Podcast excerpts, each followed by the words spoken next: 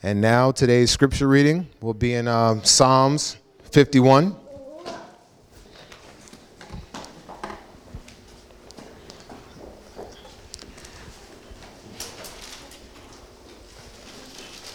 When you got it, say amen.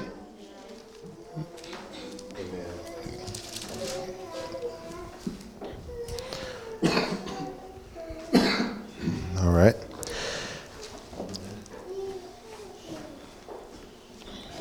Have mercy on me, O God, according to your steadfast love, according to your abundant mercy, blot out my transgressions. Wash me thoroughly from my iniquity and cleanse me from my sin.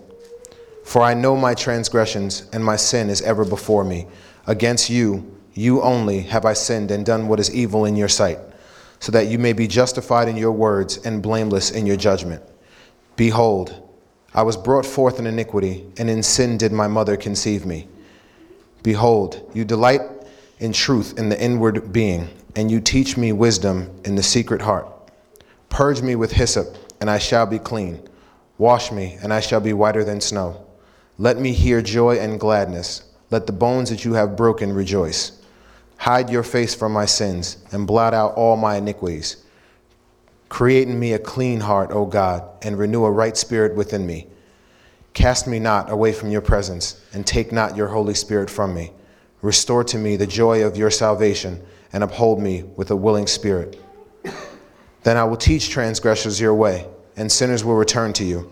Deliver me from blood guiltiness, O God, O God of my salvation, and my tongue will sing aloud of your righteousness. O Lord, open my lips, and my mouth will declare your praise. For you will not delight in sacrifice, or I would give it. You will not be pleased with the burnt offering. The sacrifices of God are a broken spirit, a broken and contrite heart, O God, you will not despise. Do good to Zion in your good pleasure. Build up the walls of Jerusalem. Then will you delight in right sacrifices, in burnt offerings and whole burnt offerings. Then bulls will be offered on your altar. Amen.